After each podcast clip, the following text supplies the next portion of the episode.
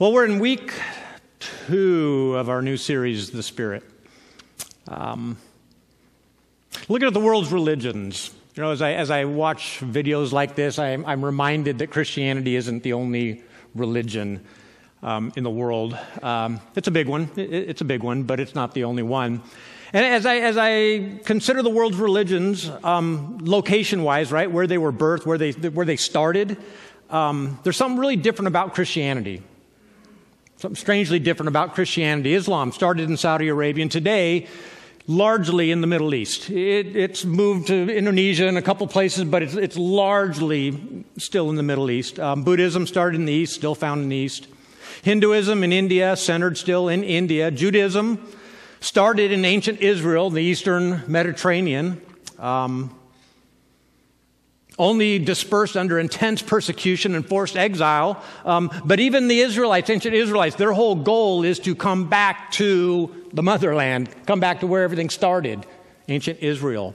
Um, but what about Christianity? Christianity didn't stay where it was birthed. It didn't stay where, you know, where, where, where, where all the action was. It, it, it spread. And, and we know this. It spread clear around the world. First in the Mediterranean world, the Near East, the Middle East then up into Europe. Then the, the explorers took it to the Americas, Asia, Africa, Pacific Basin, all. It's worldwide now.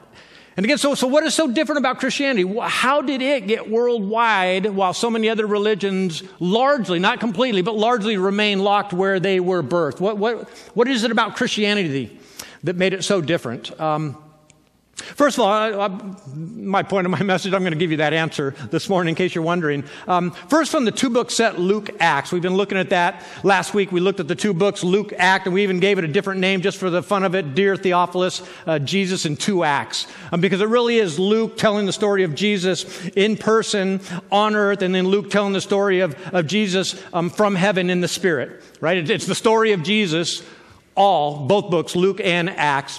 Um, so we learn in this, the, the first book, which we're going to call Luke, which the popular name, it says this in Luke chapter 24, verse 49, says, I'm going to send you what my father has promised, but stay in the city until you've been clothed with power from on high. And then from the book of Luke, uh, that we were calling the continuing acts of Jesus Christ by his Spirit through his apostles, we get that same message. It's kind of amplified now, right? It's kind of like like Luke saying, hey, listen up, right? This is like the third or fourth time I've told you all this, so, so if you have ears to hear, then, then listen. On one occasion, while he was eating with them, he gave them this command. This is Jesus speaking. Do not leave Jerusalem, but wait for the gift my father promised, which you have heard me speak about. For John baptized with water, but in a few days you will be baptized with the Holy Spirit. Now, just a little side note, little, people get a little confused on this point. They're like, well, now wait a minute, what was I baptized with? Now, my guess is most of you were baptized in the name of the Father, Son, and the Holy Spirit. But the thing is, at this point, you couldn't have been baptized with the Holy Spirit, right? Because the Holy Spirit hadn't been given yet. You only were baptized by water. You were baptized in the name of God, and, and, and you, were, you repented. You were washed clean, what was the idea. Um, but, but John the Baptist couldn't baptize with the Holy Spirit because the Holy Spirit had not yet fully come yet because Jesus Christ had not yet ascended and been glorified, at which point he could send the Holy Spirit, right? So you just baptize with water. And as we watched in the video, though, they would eventually get baptized with the Holy Spirit when the gift of the Holy Spirit was given. So, let me keep reading. Verse 6 and 7, chapter Act, uh, 1 of Acts. Then they gathered around him and asked him, like they still didn't understand what was going on, Lord, are you at this time going to restore the kingdom to Israel? And he said to them, It is not for you to know the times or dates the Father has set by his own authority. It's like my, my wife taught me this, this lesson. She said she worked with a lot of with little kids in her career. I worked with teenagers. It actually works with both groups. Um, whenever you have a group of kids and they're doing something they're not supposed to be doing, it's, it's, it's a bad strategy to say, that's bad, don't do that, right? That, just, you're just going to get a fight. But Diane said, you know, all you got to do is distract their attention, show them something over here, right? And they'll see this and they'll, they'll, their attention will turn. Kids are like that. See, we're all, we're all like that, right?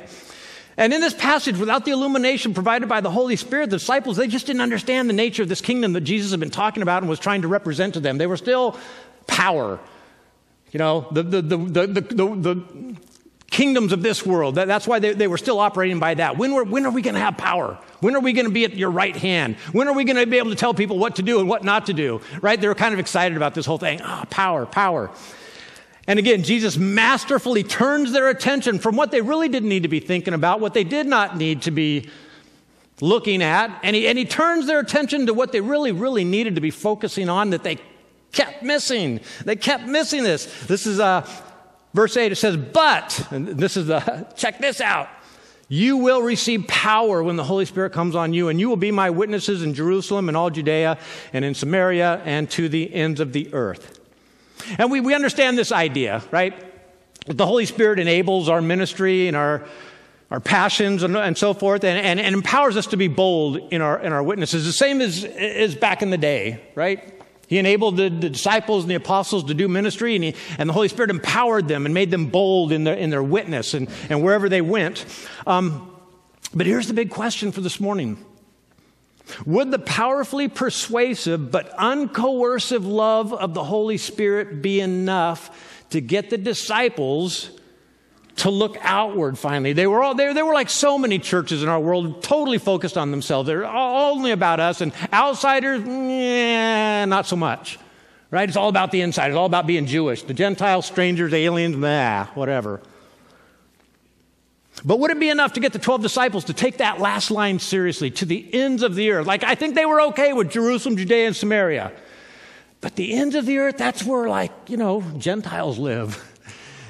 And you know, the Jewish prayer every day at the beginning of the day is, Thank God I'm not a Gentile. And I'll add this other part, and you're going to be mad, and thank God I'm not a woman. But that was back in the day, so, okay, all right. That, but that was the Jewish prayer. It's kind of crazy. Would this new sect of Judaism reject their calling just as the nation of Israel had done? See, God had called the nation of Israel to bless the entire world, and they thought, ah, oh, we're enjoying these blessings. Let's keep it to ourselves. And they never shared. It's like your two year old, they never share, right? It's mine, mine, mine, mine, mine, mine. That's kind of where they were at. Consider the baptisms of the Ethiopian eunuch and Cornelius, right? The Ethiopian eunuch, you know, you read the story in chapter 9, 10, 11, somewhere in there. Um, and it required a special revelation to get Paul, or excuse me, to get Philip moving down that road to Gaza, right? So he could run into that Ethiopian eunuch, right? A special revelation. The, the, the, orders had already been given. Go to the ends of the earth. And they all, they all hung around Jerusalem. No, you go. No, no, it's safe here. It's safe. We, we want to stay here. And then, and then the Ethiopian, or excuse me, Cornelius' household. Um, Peter had to have three visions, three visions, just to even go to the guy's house and then eat with him. I mean, in Luke's gospel, we see Jesus knocking down these barriers all over the place. You know, the Jewish myopias and their, their, their prejudices and their boundaries and all, all, that, that tightly wound thing about their culture and his daily interactions, right? He was constantly meeting up with Gentiles and outsiders. And instead of them making him unclean, he made them clean. And so he kept doing that. But the question, the question, the huge question of Acts is would the people of Jesus, the body of Christ, would they do the same thing as Jesus had done, or would they fall back on themselves and it would remain a, that exclusive Jewish club? Right? Even though God gave the orders at the beginning, way back in Genesis chapter 9, spread across the globe, right? All the, we're all the way thousands of years later, and they're still not getting it. They're still not getting it. They don't understand. Were these baptisms and these other instances like one offs?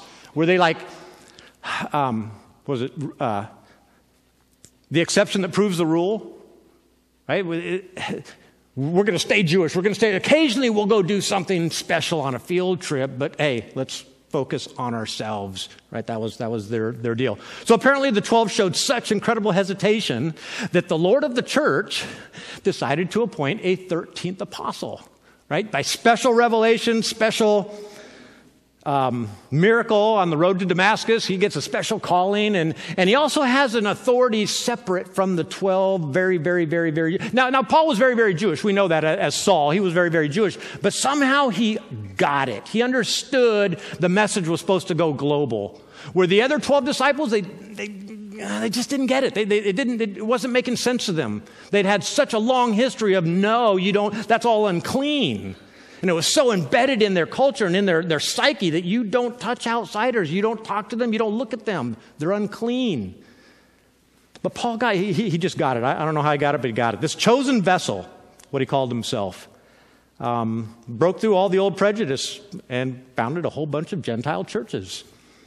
Um, the other key, though, to the internationalization of Christianity was Pentecost. So we got Paul and Pentecost. None of those other world religions had a Paul or a Pentecost experience. So we're going to talk about Paul in another series someday, maybe. That's the second half of Acts. And you all know that this whole series is only on the first half of Acts. You all know that, right? Good, good, good, good. Um, but no other world religion had a Paul or a Pentecostal experience. Now, last week, we talked a little bit about the Christian church and Pentecost.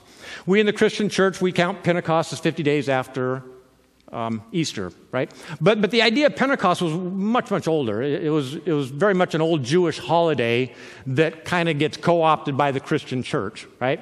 Um, there were three times in Jewish, the Jewish year, in which all Jews were supposed to go to Jerusalem. There were three big festivals, right? And in the fall was, was one of them, was called Sukkot.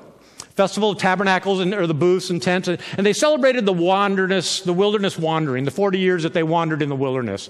Uh, they, they kind of looked back on that and, and realized that that's where God formed them into a nation and, and all these amazing things happened during that 40 years and, and then they entered the promised land. Um, and immediately followed Rosh Hashanah, which is the Jewish New Year, and then Yom Kippur, which is the Day of Atonement. So these three holidays were kind of grouped together a couple weeks apart. And what would happen is a lot of people, a lot of Jews from all around the world, since they had to be in town for that holiday, they would come in and they would stay for the entire fall calendar of festivals, right? Sukkot, Rosh Hashanah, and Yom Kippur. And then they would go back to wherever, you know, weeks and travel, go back home. But they would stay during that, that time. Um, and then the other two were in the, in the spring. This, this one was in the fall. Sukkot. And then the other two were in the spring uh, Pesach and Shavuot. Hope I'm saying those correctly. Um, Pesach is the, the, the, feast of Passover, right? And then the Shavuot is celebrated two things, really. It was a harvest festival originally, the festival of first fruits. Um, but then in the intertestamental period between the, the, the, Old Testament and the writing of the New Testament, it, it came to celebrate a, an additional thing, the giving of the Ten Commandments which at some point they figured must have happened about 50 days after Passover, you know, after the Exodus. Mount Sinai, maybe 50 days, and, and that's just what the rabbis figured out. And so they, they, they celebrate the, the um, Shavuot not only as a harvest festival, but as, as the giving of the law. And you remember the giving of the law was on concrete, on stone tablets, right? Stone tablets. Kind of, kind of keep that in the back of your mind. Um, but again, in the spring, same ideas in the fall. These two holidays were seven weeks apart. The idea they would come into town and like would they will go all the way back home and then you know several weeks later they got to come back again so they would just stay in town. A lot of them had rented apartments and villas and, and so forth in the city that they would stay in. So what we have is like we have just this huge crowd for passover and the crowd and it got even bigger seven weeks later for shavuot. Um, so when we read in chapter 2, verse 1, it says this When the day of Pentecost had come, and if your old King James version and maybe your Revised Standard Version, when the day had fully come. And this idea is, is, is when this is actually kind of a, a three day kind of thing. Um, the lamb is slain on the 14th day. There's a, there's a big celebration on the 15th, and, and on the 16th, they, they count the 50 days um, to the, the, the, festival of weeks, it was called um, Shavuot, because um, it was a week of weeks, right? 49 days, 50 days. Um, so when the day of Pentecost had come, he, Luke wants us to see three things, all kind of all at once. First thing he wants us to see is there are going to be a ton of people in town. And this is important. This is super important. Why is it so important? You're going to find out in just a moment. Huge crowd, huge crowd in town. Second thing he wants us to remember is that what's going to happen at this year's Pentecost is somehow connected to a harvest. Right? It's the First Fruits Festival, it's a, it's a harvest festival. And Christ had been talking about going out into the fields, right? And the harvest. So, so we got this kind of ju- juxtaposition going on here. And the third thing I think Luke's trying to say is what was going to happen at this year's Pentecost celebration was going to be somehow connected to the law that was written on stone tablets. Somehow, somehow, Luke's saying, hey, pay attention to these three things. Now, watch what happens. Luke's going to draw us back to the ancient prophecies. This is in Jeremiah chapter 31. It says, The days are coming, declares the Lord, when I will make a new covenant with the people of Israel and the people of Judah. Those are the, the, the nations, the, the United Nations that are now broken into two. Israel gets carried away and, and Judah is left. And, and basically, Luke's saying everybody's going to be in on this. Even the, the 10 lost tribes, they're going to be in on this. Everybody. This is going to be worldwide. Verse 32 It will not be like the covenant I made with your ancestors when I took them by the hand and led them out of Egypt, because they broke my covenant, though I was a husband to them, declares the Lord. Right, the Ten Commandments. And then verse 33 This is the covenant I will make with the people of Israel at that time, declares the Lord. I will put my law in their minds and write it on their hearts. Right? So in their minds already, as, as this, this day is unfolding, it's a Pentecost, celebration of Pentecost, give, giving of the law. In their minds, they, they, they know about the stone tablets. They know about the Jeremiah prophecy that somehow what was written on stone is going to be written on their heart. I mean, all these ideas are flying around in their head, right? Okay? But again, would anybody be able to make the connection? Would anybody be able to make the connection? Take that next incredibly scary, counterintuitive, out of my comfort zone step into Gentile territory, the ends of the earth. Right? Would people make the connection that Jeremiah was trying to make here? Luke was trying to connect in their minds. Um, again, it seems so obvious to us now, hindsight, 2020 vision, right? But um, the connection would have to be pretty spectacular, right? Whatever God had to say about this new thing that He was doing, it couldn't be a quiet little thing right? It had to be loud, had to be spectacular. Everybody had to see it this time. Because last time only the Jews heard it and the Jews kept it to themselves. This time I think the Holy Spirit's like, you know what? I'm going to let everybody in on this one from the beginning, the very beginning. So, Let's go back to Acts chapter 2, verses 1 and 2. It says, When the day of Pentecost come, they were all together in one place. Suddenly, a sound like the blowing of a violent wind came from heaven and filled the whole house that they were sitting, where they were sitting. Three things very quickly. It was only a sound. I, I, in my mind, I always thought, you know, I saw a wind blowing around, but there was only a sound. It's almost like I've never been in the situation, but I, have seen it on the news stations. Um, a tornado flies through town, and you're in your bunker, you're in your basement, and they always they always say it's there's, there's no movement in the basement, but outside it sounds like a freight train going over the top of the house. Right? That's what it must have been. It just a quiet room, and suddenly there's just this insane sound, but there's no movement. There's no wind. It's just the sound of a storm, this huge, huge storm. And it's from heaven. Luke makes a very big point of that. This isn't just a sirocco, a hot desert wind blowing in off, you know. This is something different. This is something really, really, really, really special. And it filled the entire house. Now, recognize they're not just 12 disciples. Sometimes you see pictures on the internet, there's 12 guys and 12 little flames, right? In, in, in, in chapter 1, verse 15, Peter tells us that there's about 120 people that have gathered. So this, this is probably a bigger house, maybe a courtyard that has a lot of room and maybe going out into the street a couple um, archways that go out into the street. So it was a big, big household, about 120 people, maybe a little bit less, maybe a little bit more. So this is going on. It, it, it's a bigger, bigger thing. Now, again, throughout the Old Testament, the wind or the breath of God represented the presence or activity of the Holy Spirit, right? The wind or the breath of God. In Genesis 1, the Spirit of God breathes over the chaos and, and order replaces chaos. It, just by the breath of God, He breathes into existence what didn't exist before. A favorite passage from the Ezekiel, the prophet, would have immediately come to mind as the people were all sitting around hearing all this and, and listening to this. This is Ezekiel chapter 37. Listen to this. The hand of the Lord was on me, and he brought me out by the Spirit of the Lord and set me in a valley, in the middle of a valley, and it was full of bones. And he asked me, Son of man, you're not going to see this up there. Son of man, can these bones live? And I said, Sovereign Lord, I don't, I don't know. Only you know. Right? And so the Lord told Ezekiel, prophesy to these dry bones. Prophesy that the wind will blow into them. And he, and he, and he does. Pick it, pick it back up in verse 7. It says, So I prophesied as I was commanded.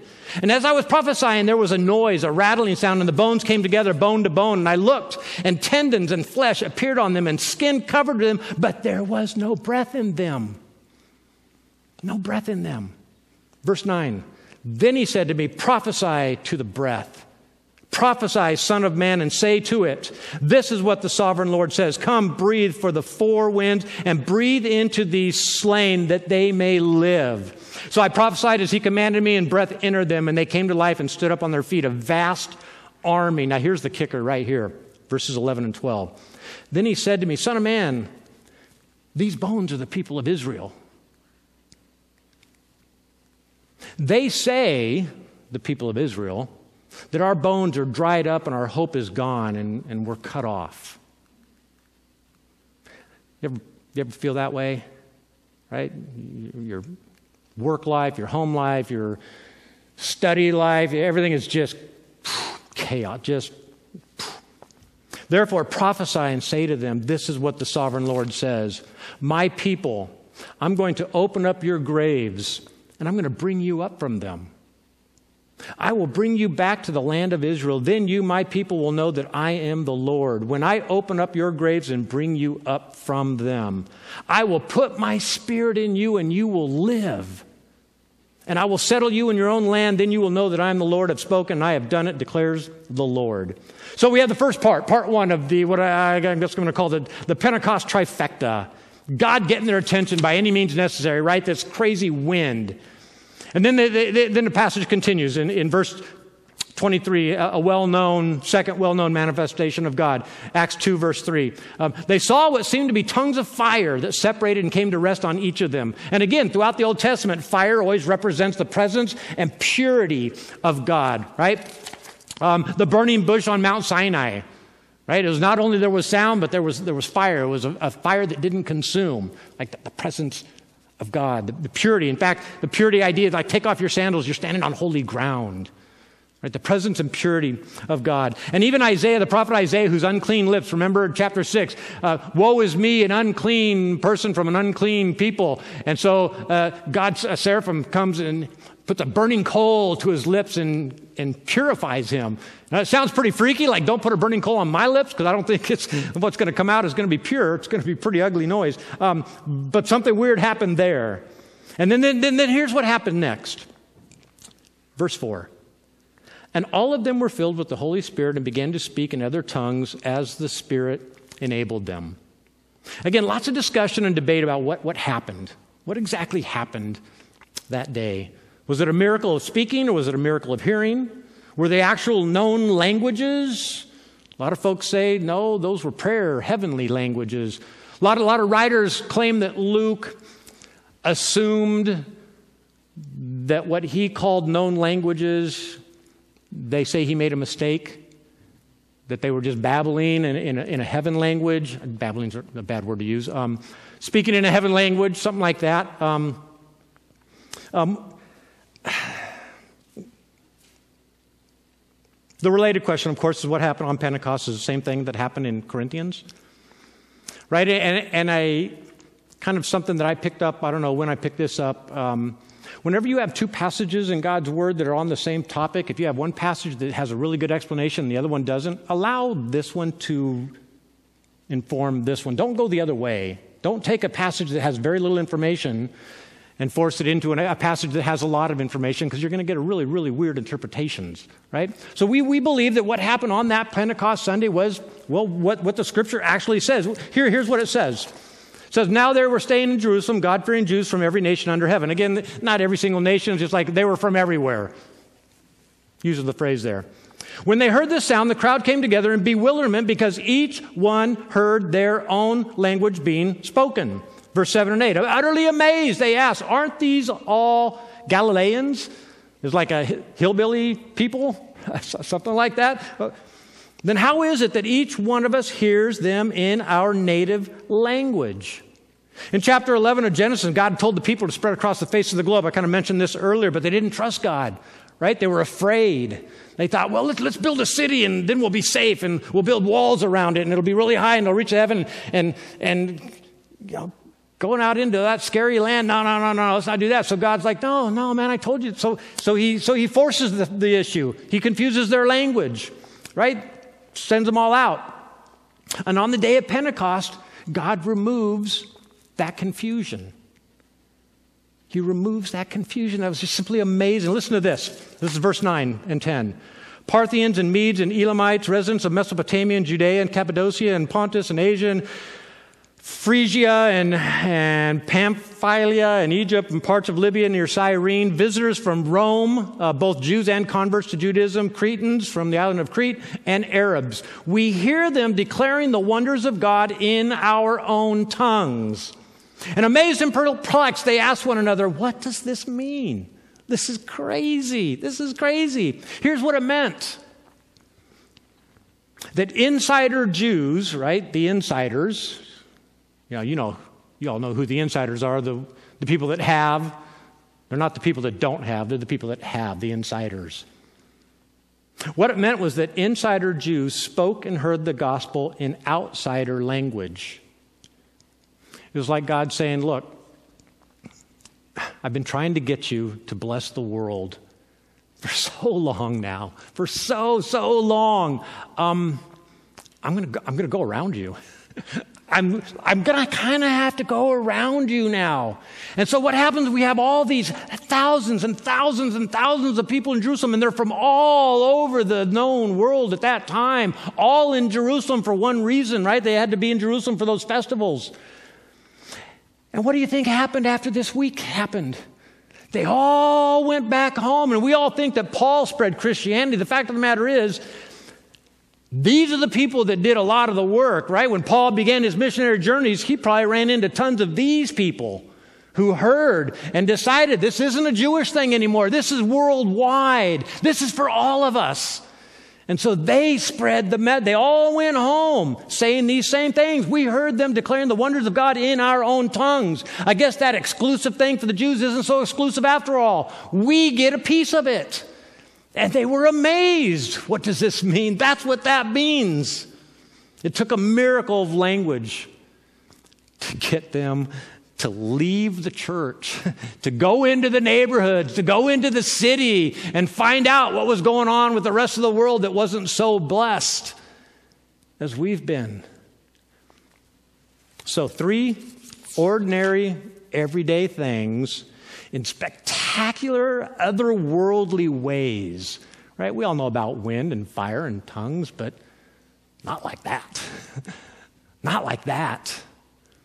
Just as there had been supernatural wind and fire and voices on Mount Sinai when the law was written on stone tablets, now again, wind and fire and voices, and the law is going to be written on our hearts, right? Written in our minds. So, back to our original question Can the people of Jesus, the body of Christ, do the same thing that he did? Can we do the same things? Well, we're the body of Christ, we found out last week. We have the gift of the Holy Spirit, we found out last week. We found out that when he ascended, he's still calling the shots from his heavenly spot. He's not just sitting up there waiting for us to arrive. Nah, man, he's still calling the shots. We can do this task. There's a lot of people in this city who are hurting and broken. And we can do something about that. We can be the wind the fire. We can be those tongues that carry that message that people are loved. They're not hated. That's what they think. God's all mad at them, and He's not. He desperately wants to reconnect with them so badly. He wants to re- He sent His Son to die so that they could reconnect. It's because people who are feeling guilty, they don't want to be hanging around God. I'll tell you that right now. When I did something dumb, I didn't want to be around my dad. Yeah, you know that when you're feeling, I don't know, dirty, when you're feeling like not worth much, it's like you don't want to go stand before God. But he says, No, I'll take you like you are. I, I know how beat up you are. I know it wasn't, it, well, I know it was part of your fault, but I, I know there were other circumstances. I understand. I know where you're at. I know why you're broken. Don't run from me any longer. Stop running.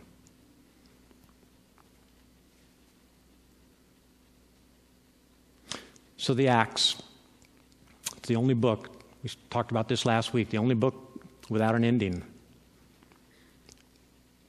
We're still writing the ending. We're writing one of the endings. There's endings being written all over the globe.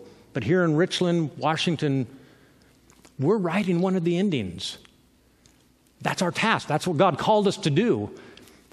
We don't want him to come and do something crazy on us if we don't if we don't obey, right? It's like, okay, okay, okay, okay, we got it, we got it. Well, listen, we, we, we understand. Bow your heads. Father God, thank you so much for what happened in Acts. Just, just the craziest thing. Um, but what it meant was incredible, Father, that it wasn't exclusive. It, your love was for everyone.